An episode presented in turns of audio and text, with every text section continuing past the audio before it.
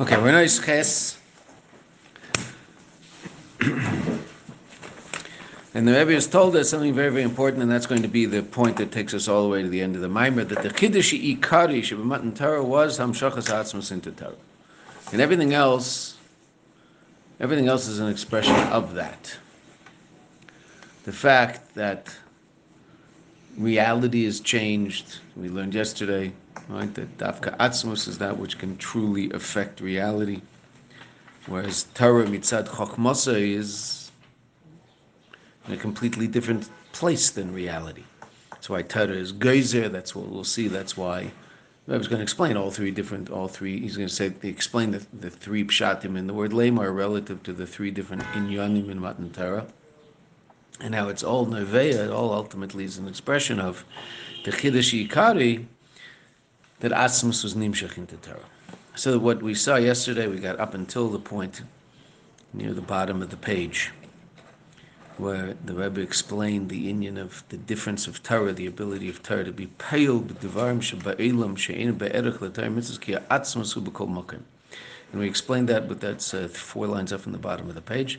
We explained that with the mashal of the person coming to the intellectual conclusion that a rock should move, but that doesn't move the rock. Why? Well, because his seichel and the rock are two completely different states of reality, and one has nothing to do with the other and doesn't affect the other in any way, shape, or form.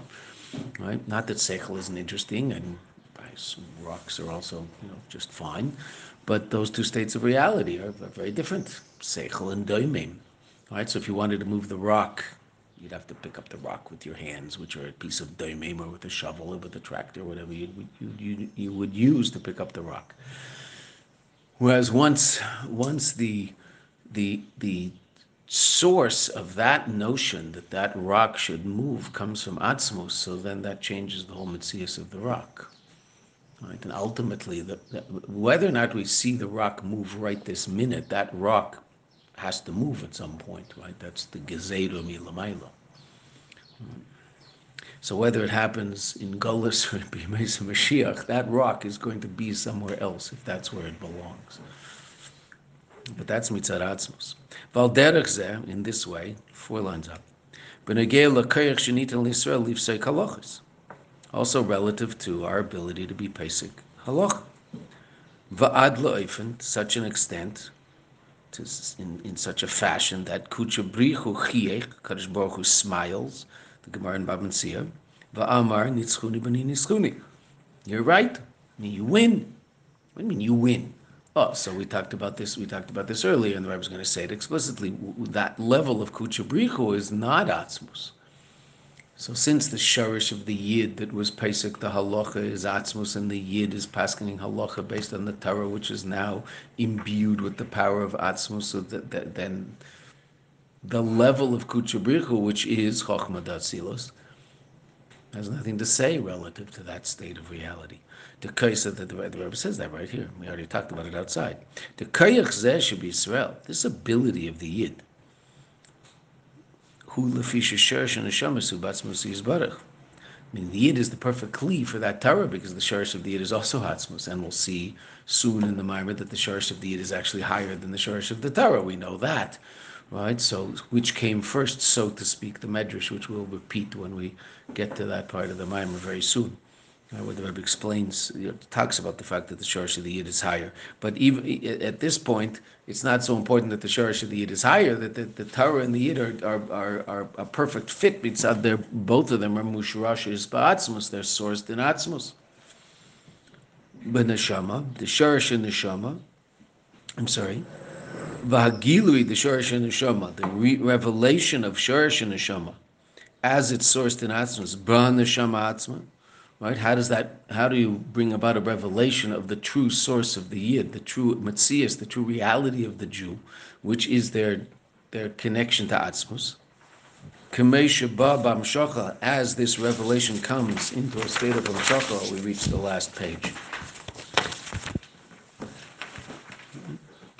V'alachas kama v'kama b'neshama l'maveshes b'guf, all the more so as this state of connected to Atzmos is brought about into a state of revelation in the neshama as it's in the guf. What is the vehicle for the revelation of all that? Now, even though, interesting enough, as we're going to see, the shoresh of the Torah is not as high as the shoresh of the neshama of the Yid. That being said, it's still the vehicle for the revelation of the neshama of the Yid. Can't reveal it without Torah. So even Avraham Avinu couldn't reveal it, as we'll see. Right? Because the Torah that you and I have, he didn't have. Talyadesha psicha de matan Torah haisa banechi reshetevis ananavshi kosis yavis.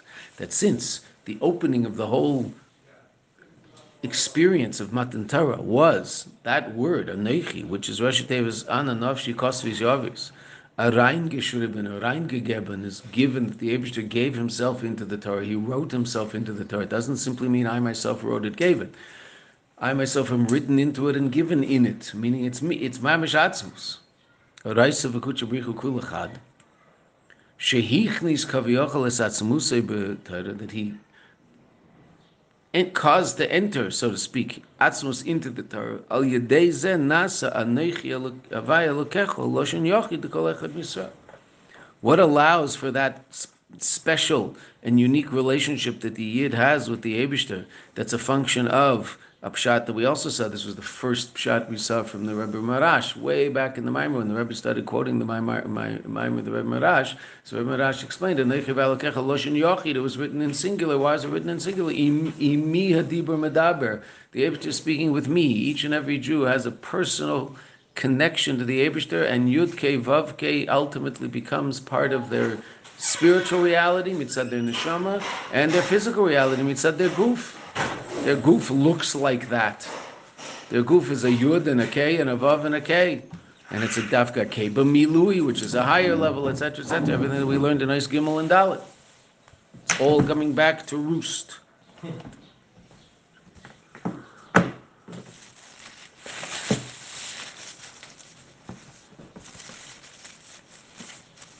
Welcome back, Mish. Thanks. It's nice to see you. You're right. They say if you're seen for 120 years, you live a long time. The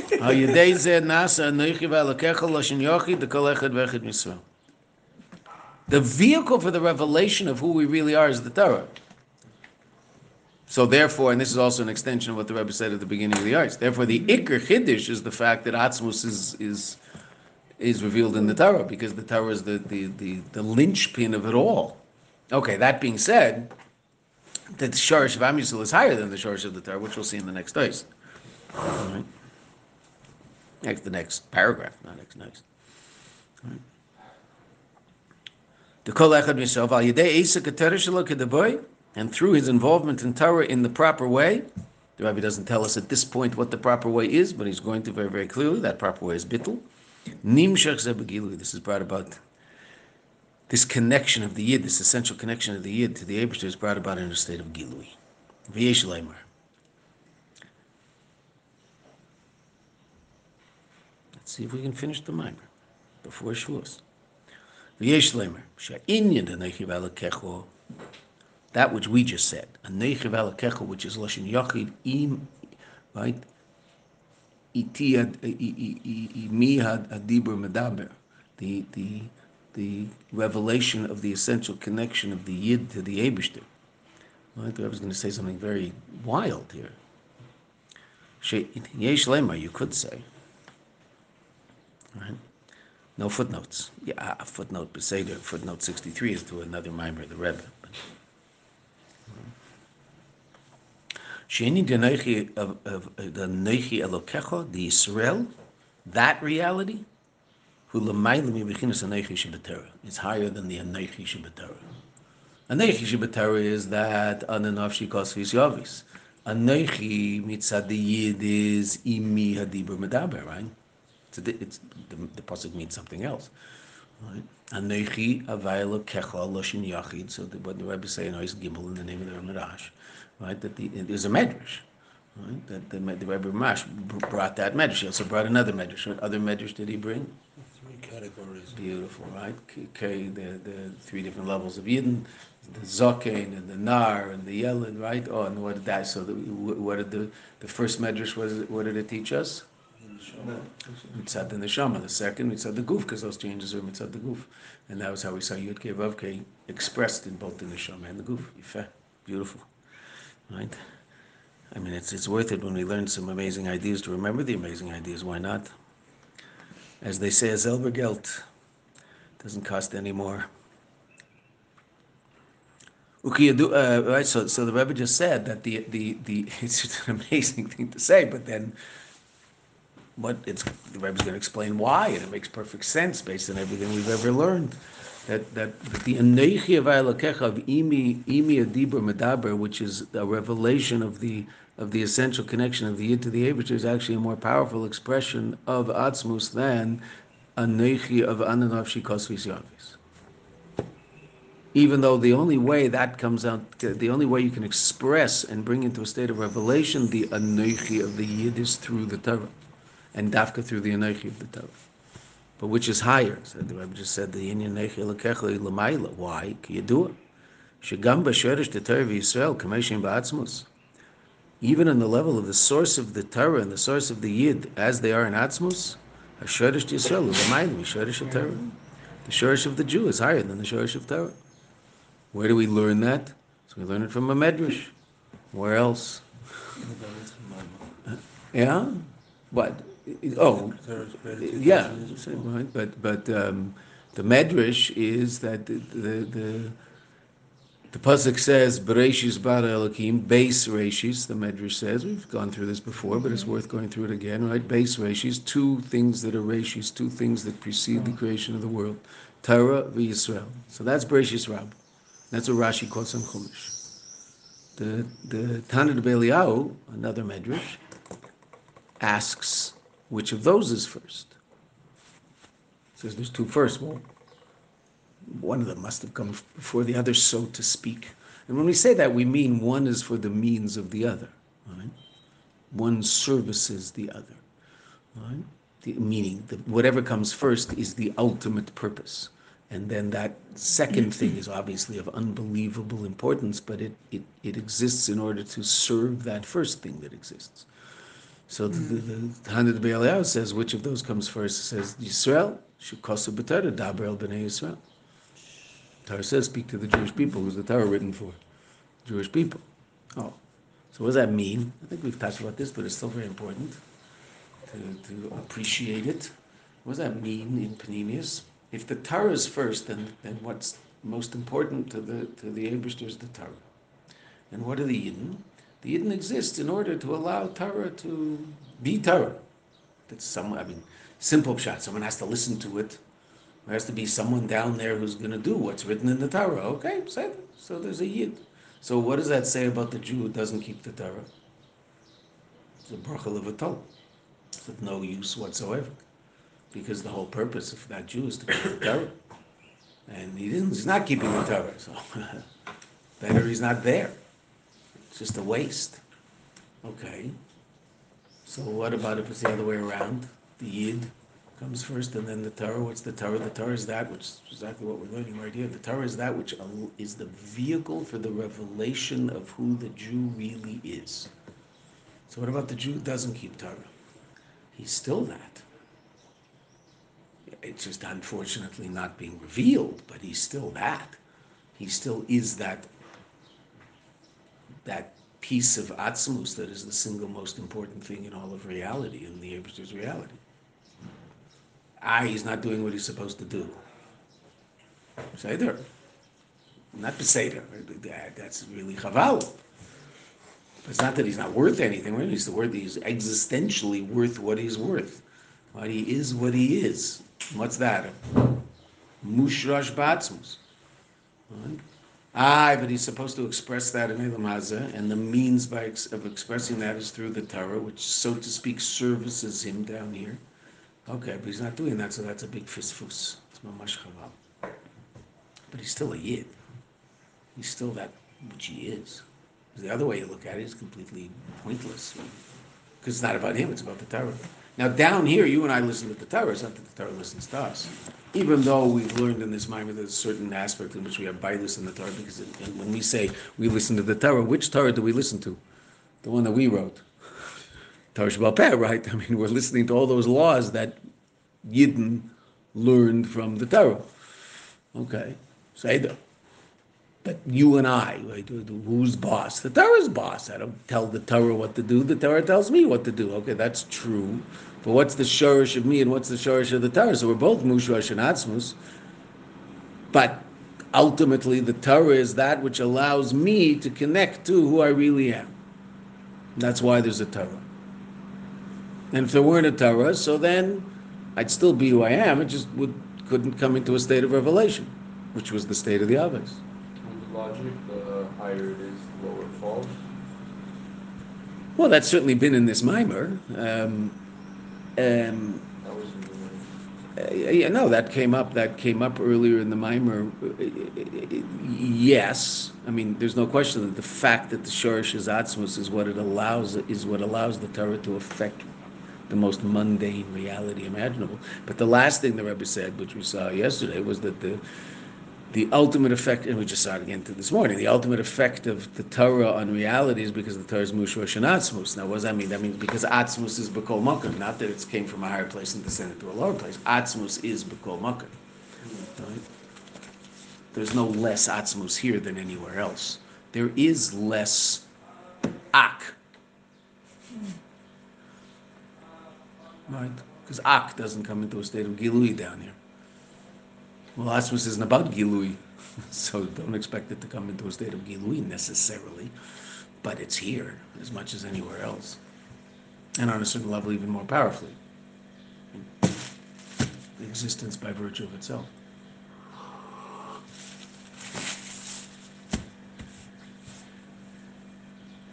But there's no question that that idea helped us explain things earlier in the Maimar. The only certain things. The Rebbe was quick to point out.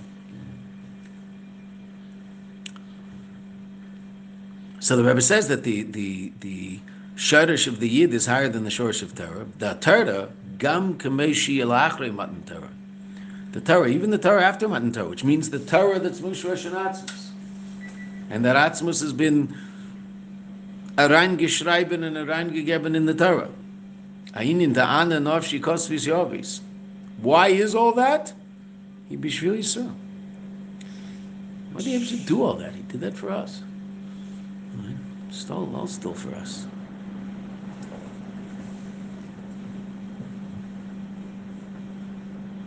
Ella, and as we've been saying, Shagilui da Noichi Elokecha the Israel, that Gilui Nimshach Hayde Noichi Shabbatara. Now you notice it's very interesting. Every time the Rebbe mentions it relative to Israel, it's a Noichi Elokecha. And when the Rebbe mentions it relative to the Torah, it's just a Noichi, right? Because, well, and again, it's because of what the Rebbe taught us in this Maimar. Noichi Elokecha, that's Imi Adibur Medaber, right? And Noichi is just Anadav Shikos Vizyavis, okay? So there's these two different levels of Atzmus happening. And one's Shaykh to the Yidden and one's Shaykh to the Torah.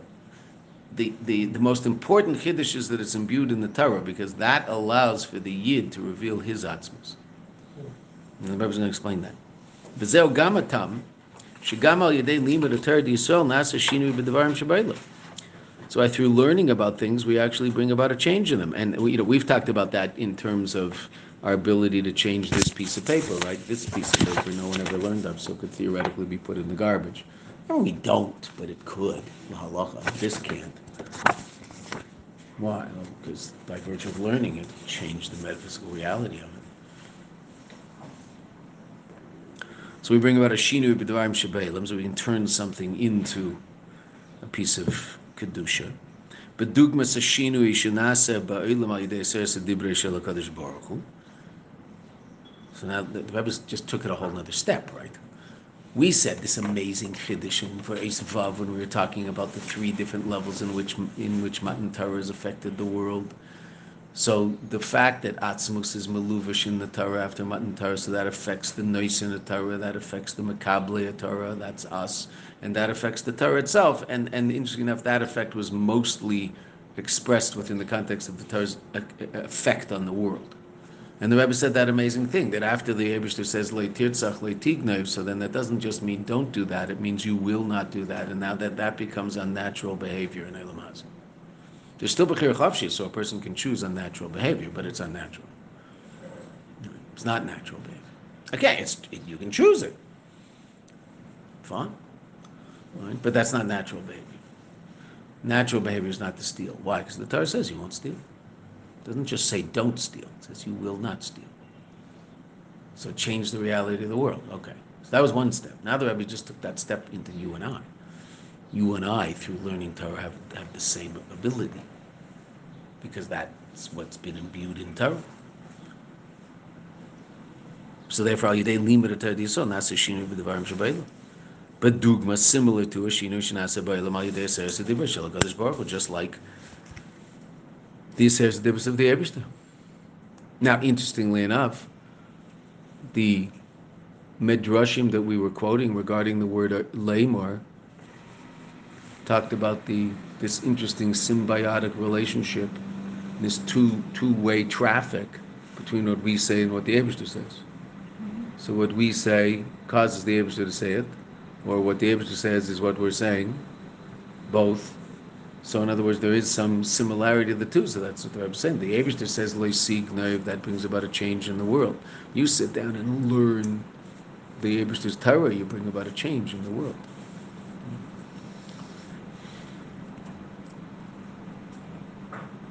Now that change might not necessarily be something that's so obvious yet, but ultimately what's going to happen? Well, the whole world is going to change. It's called Mashiach.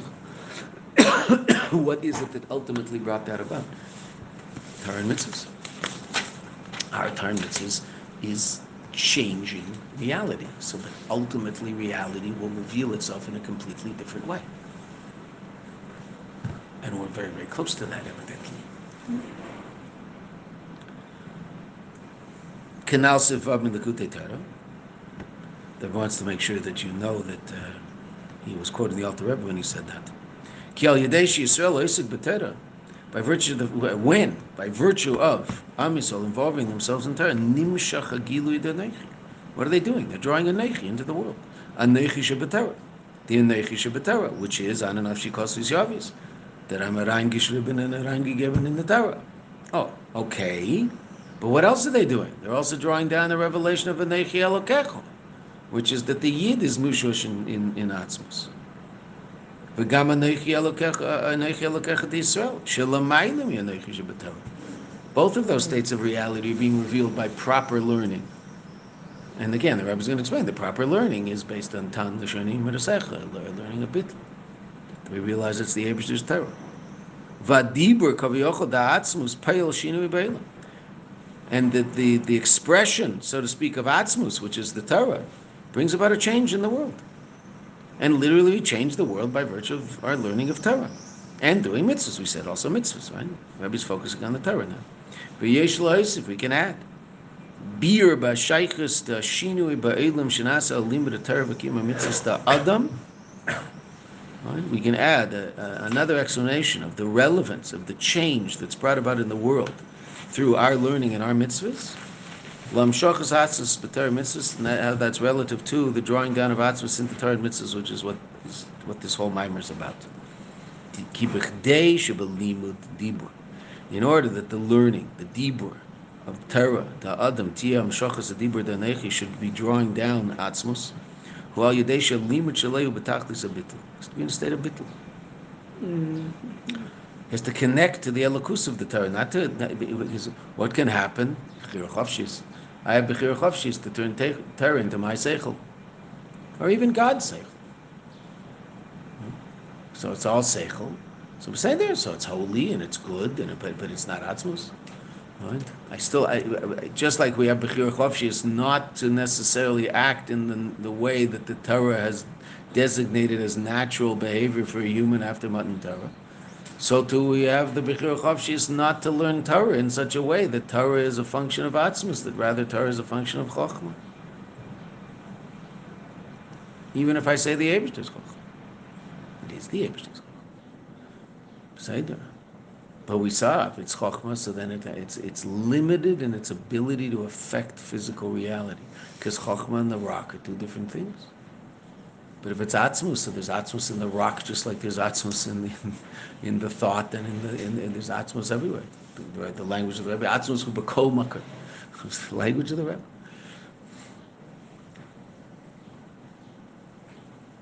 Why are we doing a mitzvah? The Rebbe wants mitzvahs. It can be uplifting. It can be something that certainly gives a certain structure to my life, and etc. There's no question, 100%. Absolutely. There's all sorts of reasons in Gashmius to do mitzvahs. Right? I was having a conversation with one of my brothers about very old age. There's old age and then there's very old age. So we were zeichet to see two parents reach a state of very old age. So it's just very interesting, the difference between someone who, for whatever reason, is fortunate enough to live a life of Torah and mitzvahs, and someone who, for whatever reason, doesn't live a life that's, so obviously full. Everybody's life is full of Torah and mitzvahs just because they're doing mitzvahs all the time, whether they know it or not, but that is something that they're conscious of. So if your life... And that doesn't mean a person isn't doing good things. They're doing wonderful things, right? They're making a living and they're giving lots of tzedakah and they're helping people, etc. Okay, but if to a great degree their life is also very much the enjoyment they get from the golf they play, the tennis they play, the skiing they do, the, certain physical activities that are very, very central in their life, and these things are not terrible things, okay, and they become something very central, and also that it will also include certain social activity in terms of entertainment and the like. So there comes a point in your life where you can't do that anymore. So now what's life? So if life is learning another page of Gemara and another Maimar Siddis and another Shachris and another Mincha and another Marav, so when you're 97 years old, you do that exactly the same way you did it when you were 25. But if life is a very important part of life, is all of those physical things that a person might do to sort of enhance it all and etc. Well, those are gone. So now what do I do? What am I living for, so to speak? Yeah? 100%. Depends on the personality, of course. But yes, it can become pretty, pushing nothing to do. If the main focus is on anything Gashmi, then at a certain point the person can't do that. Now, hopefully they live to that age. It's a bracha to live to that age, okay. But as someone very old once said to me, they call it the golden years. The only thing golden about it is your pish.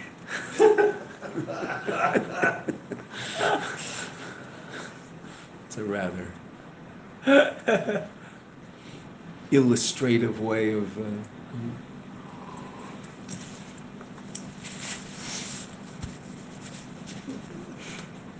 very close friend. His father lived to be 96, 97. So I remember, Yossel Weinberg, he used to come visit his son. He was in his, early 90s. And he was up in the morning in the mikveh, sitting and learning Hasidus. He was on holiday, right? So sitting learning Hasidus. He was on holiday the last 20 years of it, 15 years of his life, 10 years of his life, right? Sit and learn Chassidus for 3-4 hours. Then he would daven Shachris for another 2-3 hours. If what keeps you going is that I'm retired, I can now play golf every day. Okay, I can do that for the first 10 years. At a certain point, I'm not going to be able to play golf every day. As if I'm blessed with long life. So then what's life? Is it really getting to the point where I can play golf every day? Because I don't have to work so hard. What? You can fight with your wife. but neither of you can remember what you're fighting over, so it's not the same. What did we fight about yesterday? I don't remember. Did we have a fight? I think. I don't remember. Write it down next time. You never write it down. I do write it. You don't write it down. Okay, and they start up, and then they play. Good. Write down what we were fighting about yesterday, so we'll remember. Let's leave on a tape machine. You know.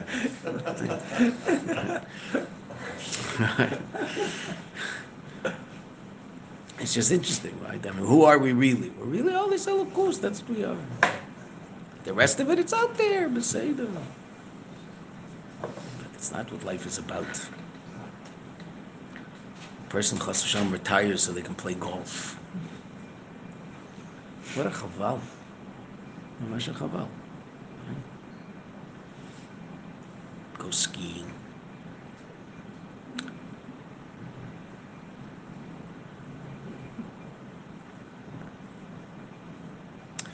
Tess, Yesh Laisif. The beer by Sheikhs, the Shinui by Elim Shinasai, they limit the Torah Vakim Mitzvahs to Adam.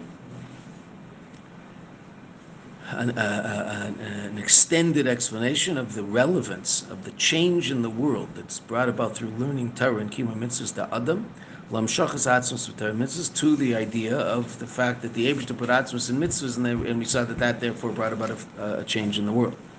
Ki bichdei shebelimud, in order that our learning dibur haTorah, the Adam, tiyam shachas dibur danechi. How do we connect to Atzmus through our learning of Torah and performance of mitzvahs? Hu al yedei shelimud shelehu b'tachlis habitl, as we saw. Al derech zo b'negei l'kiyum mitzvahs, so too regarding mitzvahs. V'amitis habitl shebelimud haTorah v'kiyum mitzvahs, and the true expression of bitl in learning Torah and Kiyum Mitzvahs, ba'mizeh, comes from what fact? It's something that we have to keep in mind. Sheba Torah v'mitzvah shenitnu b'matan Torah yesh hamshachas atzmos. The Torah is atzmos. Yes, the Torah is chachmasoi. Yes, the Torah is ritzonei. That's all true. But ultimately, after matan Torah, what's the Torah? Atzmos. And learning Torah with that in mind is a completely different expression of learning Torah. Now, of course, I have to involve my seichel in it. I mean, you all know it's very hard work. You have to really work very, very hard just to understand what it's saying. Okay, but when we're doing that, what are we doing? So there's the level in which we're trying to understand what it says, and that's a very powerful expression of me, because it's my seichel. Okay, and seichel's pretty powerfully me and can be a very dangerous thing. Okay, that being said, if I keep in mind what I'm using my seichel to do is to connect to the atzmus in the Torah, because anechi elokecha, that imi hadibur medaber, the Eibishter spoke to me, and not only did he speak to me, but he spoke to me mitzad my goof, and he imbued that agilui of him in my goof, not just in my neshama. And the Torah is the way to bring about a revelation of that essential connection that we have with the Eibishter. So then a person, it connects to Atzmus through learning the Torah. But again, that bittul can only happen. That comes as a result. Why? It's the Rebbe explains.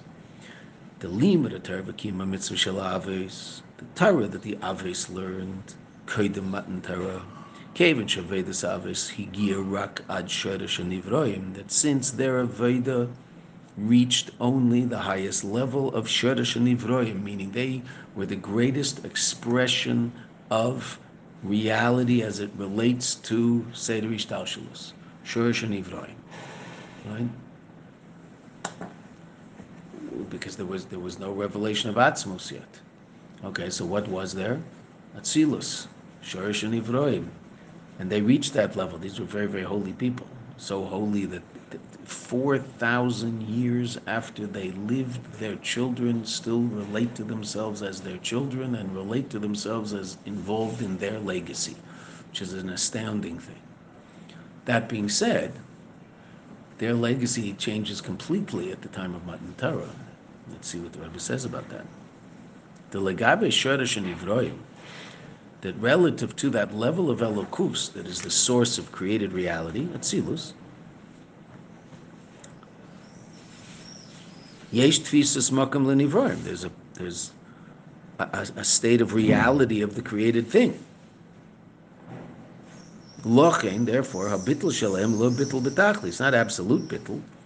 Why? Well, because in all fairness, they're connecting to a level of elokus that is shaykh to the existent, their existence and the existence of the world around them. So things aren't in a complete state of bittul. That's why, now you'll see, the Rebbe was going to explain this. Avram said about himself, I'm dust and afer, ash. Okay, expressing bittul. Right?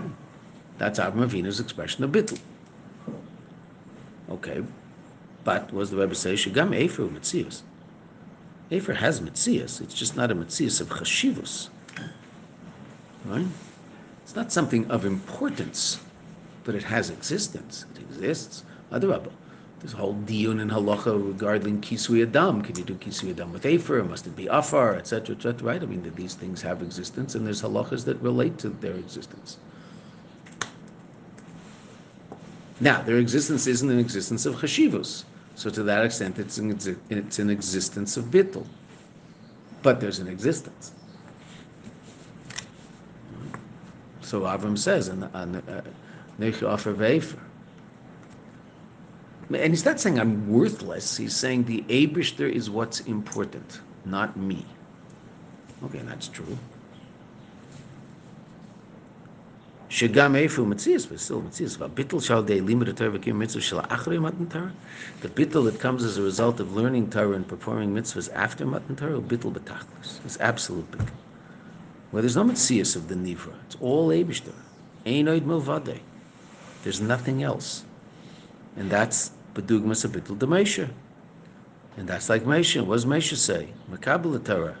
Tichsiv bei v'nachnu ma. We're ma. We're not. Not that we're something unimportant. Meaning, relative to HaKadosh Baruch Hu. Not unimportant, again, not unimportant that we don't matter. No.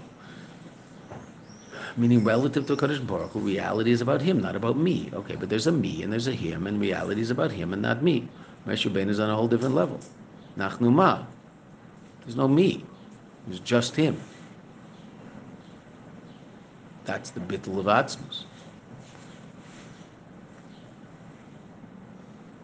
Isn't that what's so astounding when the Alter Rebbe says, I don't want this gilui, I don't want that gilui? So what the Rebbe explained to us? That if I want this gilui or that gilui, so I have a mitzias and I'm experiencing unbelievable pleasure by the revelation of a mitzias that's more lofty than mine. I want atzmus, so I don't experience anything. There's no me there. It's not like I go, wow, this is really amazing. No, there's no me to go, wow. But it's emes. So that's what the Alter Rebbe taught us to want. That's what the Rebbe is talking about. V'yesh leimar. Zeh shekol echad ve'echad. He's saying it again here. How many times have we seen this in Maimarim? And it's so challenging. Zeh ma shekol echad ve'echad misrael. And that which every single Jew yochol lagia al yadei Torah and mitzvahs lahabittul dema. Every Jew can come to this point of bittul of ma. Moshe Rabbeinu's bittul. Why? Well, because we're after Matan Torah. What did Matan Torah bring about? Matan Torah brought about a state of reality where the Yid B'Teva is connected to the Eibishter. He can get in his own way, but if we just get out of our own way, so then Mamela, we're connected to the Eibishter. How do you get out of your own way? By doing those things that the Eibishter asks us to do that are an expression of our natural reality. There's a lot of work to do to get out of my own way. It's not like I just sit there and don't do anything. To do a tremendous amount to get out of my own way. But it's all about, if I get out of my own way, then Mamela, what shines through? The Atzmus. The Atzmus in me, the Atzmus in the Torah, the Atzmus in the mitzvah.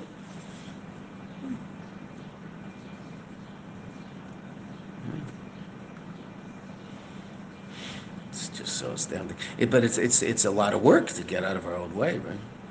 It's not so simple. But every Yid has the ability to do that.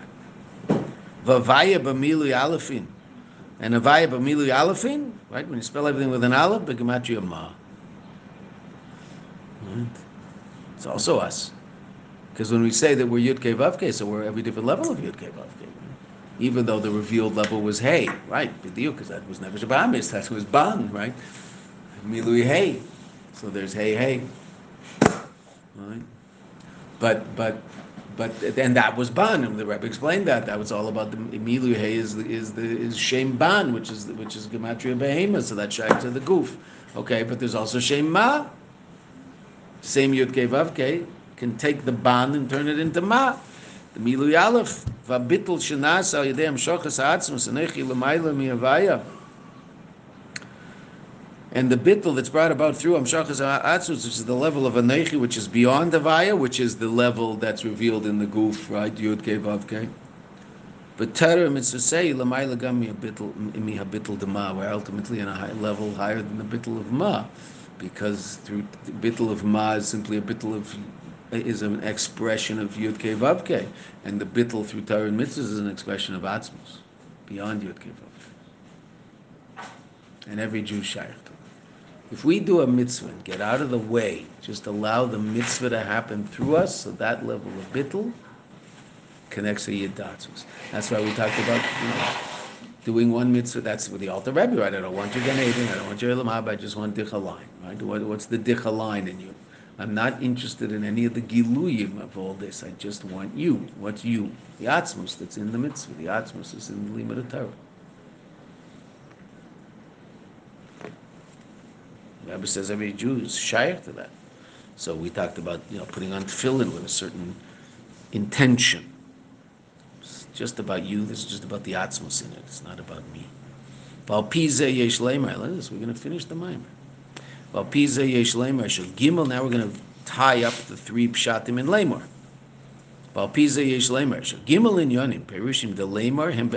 They are consistent with Legimel in Yonim, these three different levels.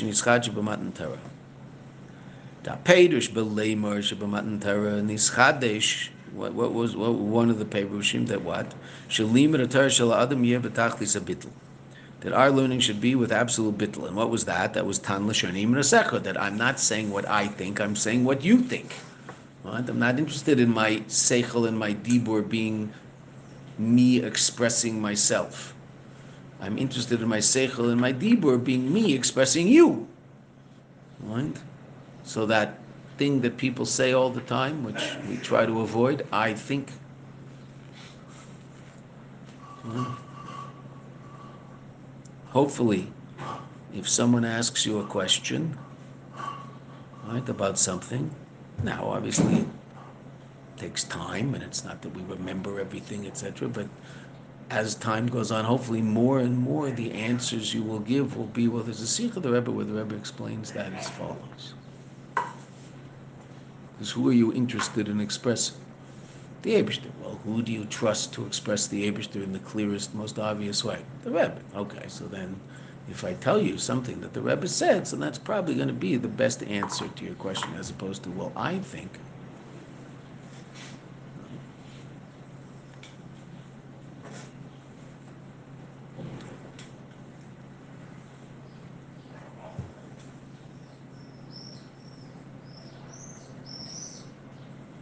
Every now and then you teach someone. Baruch Hashem, it doesn't happen in this class. It doesn't happen in this yeshiva. Well, I don't know. I don't know what goes on in JSP. You know, because I don't teach there. They don't trust me. It's perfectly reasonable for it to happen there, and it should happen there, and it's good. And it happened at CT. Well, it's interesting that you say over an idea of Torah, and someone will say, "Well, I think da da da." So it took a while to get used to it. You guys don't ask questions like that, right? You ask questions in Torah, not from outside. Well, this is what I think, and that challenges that.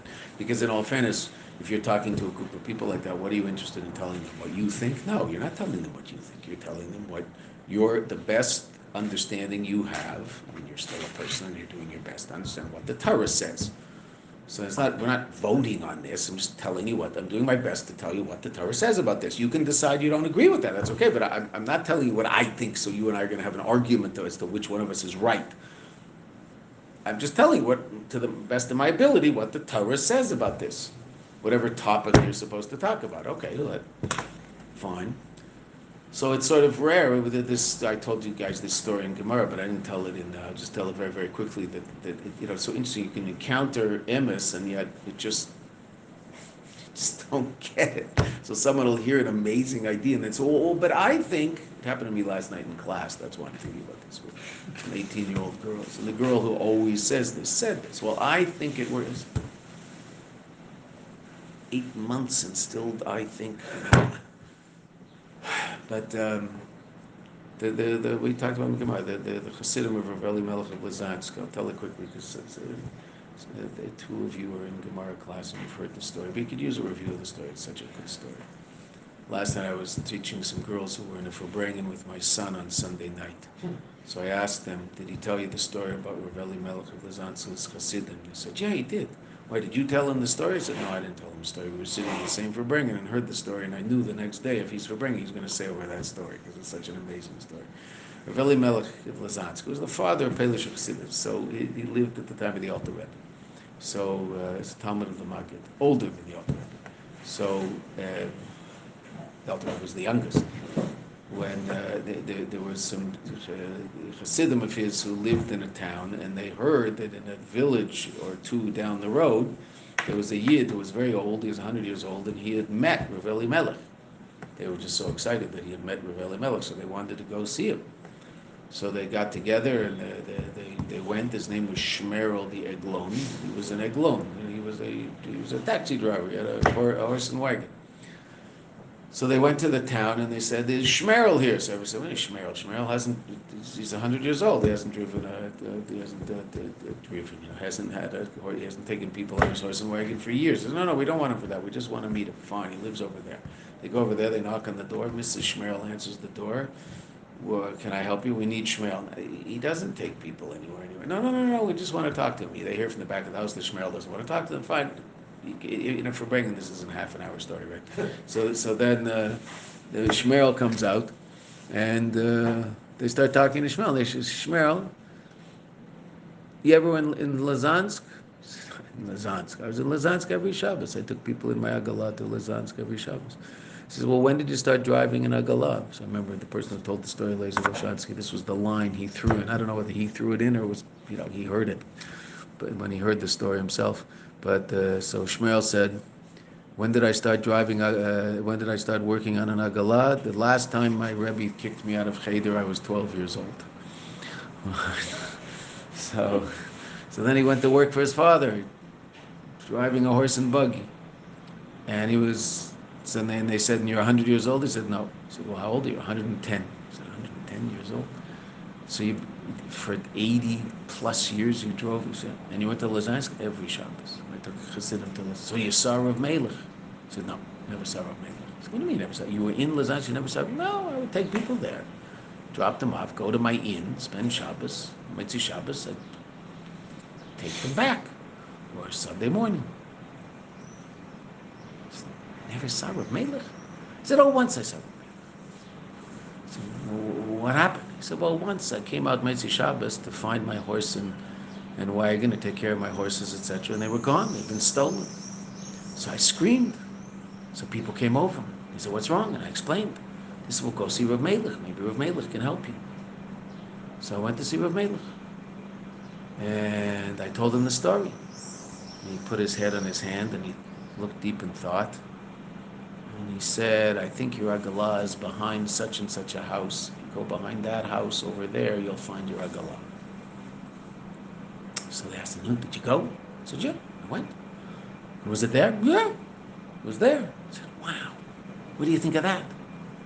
So Shmerel says, well, I don't think he stole it, but I think that he's obviously part of the group of guys who, steal things like that. People can sit in front of this. Right? The holiest stuff imaginable. Can learn Torah, do mitzvahs, be in a yeshiva, for bread. Just goes, doesn't. I don't think he stole it. Standing in front of Raveli Melech Lizansk. Raveli Melech was one of the 2 or 3 holiest people in that whole generation. If it weren't for the Alter Rebbe, he would have been the Moshe Rabbeinu of that generation. We'll say it's the Alter Rebbe, but say there's a lot of people who say it was Raveli Melech. Raveli Melech was the father of Pelesh Chassidus. Pretty big thing. Sitting right next to him. He does a miracle for him. He tells him where his horse and buggy is. What does he see? I don't think he's a Ghana. That's a great story. Unbelievable story. Such a good story. You can bring about that story forever.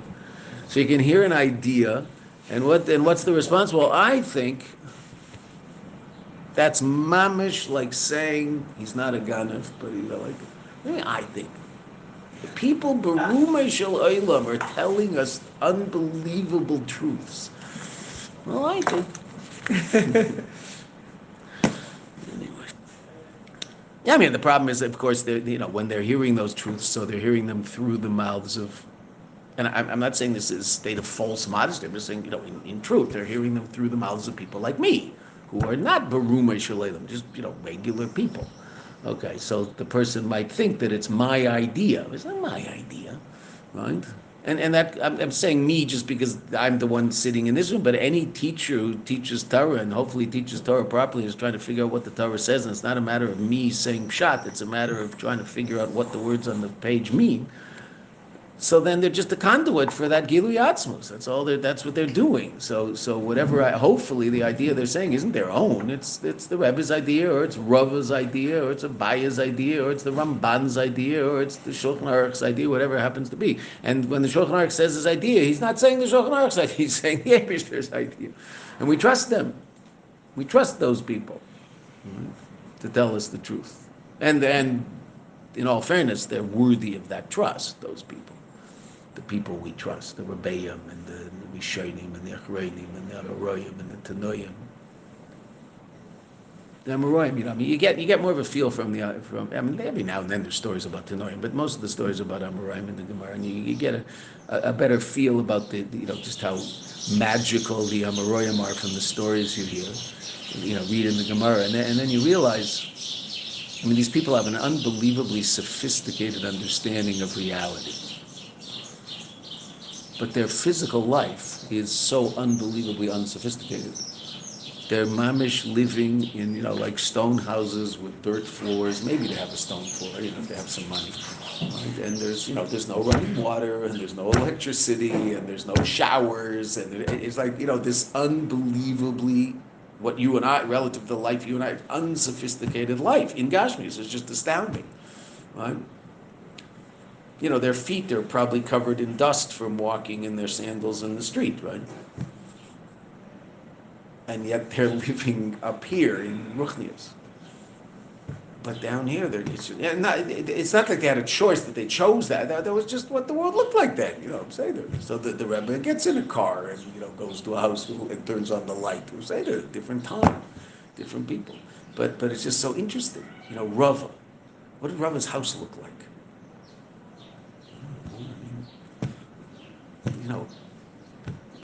I don't know, but you and I would go Meshuggah living there, right? Okay, this is nice for a week. We'll go camping. Get me a shower. Can't I have a hot shower somewhere? I'll put up with mold in the corner as long as there's like a corner. I don't care. Right? It's so interesting. We were talking about Rabbi Silberg and I were talking about yesterday because he was learning something while we were eating breakfast. He goes, "These guys are amazing." So I said, "Yeah, they are, but it's so interesting. Their life was the physical part of their life was so unbelievably unsophisticated relative to the life we live, and their life as a whole was so unbelievably sophisticated and godly. Just so interesting the lives they lived." You're learning by candlelight at night, if you want to learn. It must have been freezing in the Beis Medrash in Bavel in the winter. Right? How cold it must have been in there. Learning away, making Talmud Bavli happen. Must have been really hot in the summer. Oh my gosh, it must have been so hot in those places. Right? No one talks about that. They just do their thing. Let's finish the Maimon. The perish belemers b'matan Torah nischadish elim b'Torah shel adam yeh b'tachlis a bittul. That's ba'ofen the tan l'shonim imasecha. That's the second pshat we saw. Ka'ena achar ka'era. That's our Talmud Torah is b'bittul. Where's that come from? Hu mitzad a chiddush shenase b'matan Torah, and that's brought about as a result of the chiddush that was brought about in matan Torah b'negei l'nosin Torah regarding the chiddush by nosin Torah. Oh, so there's the chiddush in, there's the bittul in us, that we can connect to Atzmus. But Atzmus is in the Torah, and that, again, that affects us, but that also affects the noise in the Torah. How does it affect the noise in the Torah? Let's see. Canal. Shamitis a bittul shebelimid a Torah. The true expression of bittul in learning the Torah, ba'mizeh, comes, shebetorah shenitnu b'matan Torah, that in the Torah that was given at the time of matan Torah, yeshnam shachas Atzmus. Atzmus is drawn into that Torah. That's anochi. Oh. So what's that? So the noise in the Torah also changes, so to speak, not a real change, right? But there's a chiddush. What's the chiddush? He answers us now. What did we say? We said that now halach is shayach to us. Oh, so to speak, he's answering us. That's the that's the first pshat that was brought. Right? V'perish delemor sha'adam loymed Torah sha'adam haloymed Torah amar omer lakadosh baruch sheyachzor kaviyachol al dibur shalei, that we say it and then the Eibusher answers us. Who mitzad the chiddush and asav matan Torah b'negei Yisrael? That's mitzad how it affects us. Mitzad nois in a Torah, so that's the atzmus given in Torah, and that's expressed by tan l'shoni masecha, because you and I can connect to the atzmus of the Torah by just saying over the words of Torah. So that's Kadosh Baruch Hu putting atzmus into the Torah. That affects him, right? What affects us? That the Eibishter is answering our Torah, which means, so to speak, the Eibishter has given the Torah to us. He's emptied the vessel up there and filled up the vessel down here. So that was, we said in the Maimer that was the week in Paskin Halacha Beseder, but in the Pshatim in Lamor, it's that now the Eibishter, so to speak, is not butl, but you know what I mean, to us, meaning he's responding to us because we're given bailus, right? Who mitzad a chiddush shenasa b'matan Torah b'negei Yisrael makablei Torah shenitin lahem hakayach. What was they were given the ability lifol kaviyachol to affect, so to speak, a Kadosh Baruch Hu. That you'll say a word and the Eibishter will answer. So the atzmus in the Torah is expressed by the first thing, tan l'shoni merasecha, that we're saying over his words. Why? Because those words are atzmus. So that's and that we said was the effect on the Eibishter. That now atzmus is part of the Torah. Right? Okay. The second that we're affected is that now we become the bailim on the Torah, we said, and we can paskin halacha. That's what we said earlier in the Maimer. That how's that represented in Lamor? That we can say something that, so to speak, causes a Kadosh Baruch Hu to say the same thing that we're telling him. Nitzchuni b'ni nitzchuni. V'aperish b'lemer she'aseres adibros nimshochim apelim b'sara ma'amaris. So that's the change in the Torah, because we saw the Torah now affects the world. Right? Those are the three pshatim. V'aperish b'lemer she'aseres adibros nimshochim apelim. That the says dibros are drawn down and affect b'sara ma'amaris in the 10 utterances that brought the world into existence, which is the third pshat in Lamar. Hu mitzad chiddush shenasa b'matan Torah b'Torah. In the Torah itself, that now she mashelas v'shaletes ala olam affects the world, and then I've explained that's miloshen hara'ah. It's the instruction for what reality is, which it wasn't before. It was just chokmasay, so to speak. For yesh l'kasher zeh masha amru v'zal ein l'cha ben cherin elamisha esik b'talmud Torah. There is no truly free person except the person who involves themselves in learning Torah, the Kavan Shetera Mashelas V'Shaletes Aloilam, that since the Torah rules the world, the Torah defines reality in the world. Harikashaisik B'Torah. When a person involves themselves in Torah properly, Ein Shayach Shia Mishu Shelit Alav. It's not Shayach that something else should rule over him. The Adarab, the opposite is true. Humeshel V'Shelit Al-Kal. He's expressing the Torah's dominion over the world. So then, but he's the vehicle for that, so he has a certain dominion over the world, can bring about a change in the world. Umigu'ula hapratis, and from this individual gu'ula that's relevant to that person, that through his involvement in Torah becomes a truly free person. Ba'in lagula klolis, right? And when the Rebbe says that, so What does that mean? The world can't. So the ultimate expression of that is that a person really, even if bechitzenius there seems to be some control, that's not real control, right? What did the Friedrich Rebbe say? That you might have control over my goof, you have no control over my neshama. You don't truly control me, right? And it's interesting enough, whatever they told him to do, the Friedrich Rebbe did the opposite to show that. Right? They told him to turn right, he'd turn left. They told him to stand up, he'd sit down. They told him to sit down, he'd stand up. Whatever they told him, he said they're evil, they have no metzias, so whatever they say, the opposite is true. That's how he had conducted himself. They beat the living daylights out of him. Okay, not okay. And that's what happened in Gashmi, Peseda, but at no point did he let them rule him. Is that possible? Well, Friedrich Rebbe, but it's not just Friedrich Rebbe. There were other, a lot of the Hasidim, the Rebbe Shammai and Friedrich Rebbe were able to withstand, even though they ended up perishing there, but they were able to withstand all of the trials and tribulations of Siberia and kept Torah and mitzvahs to the best of their ability in Siberia. Once some tefillin showed up where Rav Mendel was. Someone smuggled in some tefillin, so they were very, very excited. So they realized they couldn't put them on in the barracks because the soldiers would be watching. They're always watching for things like this. So they would do it somewhere less conspicuous. So they gathered around outside, standing there, and someone would be in the middle and put on the tefillin inside. Where you couldn't, there was a bunch of guys standing around, but there would be a guy in the middle, and he'd quickly wrap the tefillin, say Shema, and take them off. So Rav Mendel was first. They gave Rav Mendel the tefillin, and Rav Mendel rolled up his sleeve, took the tefillin and went like this. It was so cold outside, the leather snapped. It was minus, who knows what. Right? But to put on those tefillin, he takes his arm out. Right? And how cold that must have been.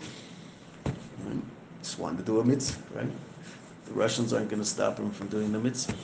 One year, Rav Mendel, he volunteered to help at the end of the winter. So the ships would start the ships would start coming through the rivers to the camps. I mean, the railroad would work all year round, even in the winter. But in the summer, also all sorts of supplies would come in the waterways. But in the winter, they were frozen. So the first boats that would come in were all icebreakers, and the icebreakers would break up the ice, and then other boats could come in with the supplies. So if Mendel once at the beginning of the spring volunteered to help unload one of the boats, and he conveniently fell overboard. Right, so they're all freaking out. The man overboard. They have to get him out. So they pull it. There's blocks of ice in the water. Right, there's this river that's been frozen for the last 5 months, and they just broke it up. They schlep him out of the water, and he's alive. And they, they take him wherever they take him, and they wrap him up in blankets and change his clothes, wrap him up. They're fine. So he's fine. So some of the Yidden there. It's really good. First mikveh of the year. He jumped in. He made it look like he fell. So they can control us to a certain extent, but only bechitzoni is not bepnimius. The only person who controls my life is me.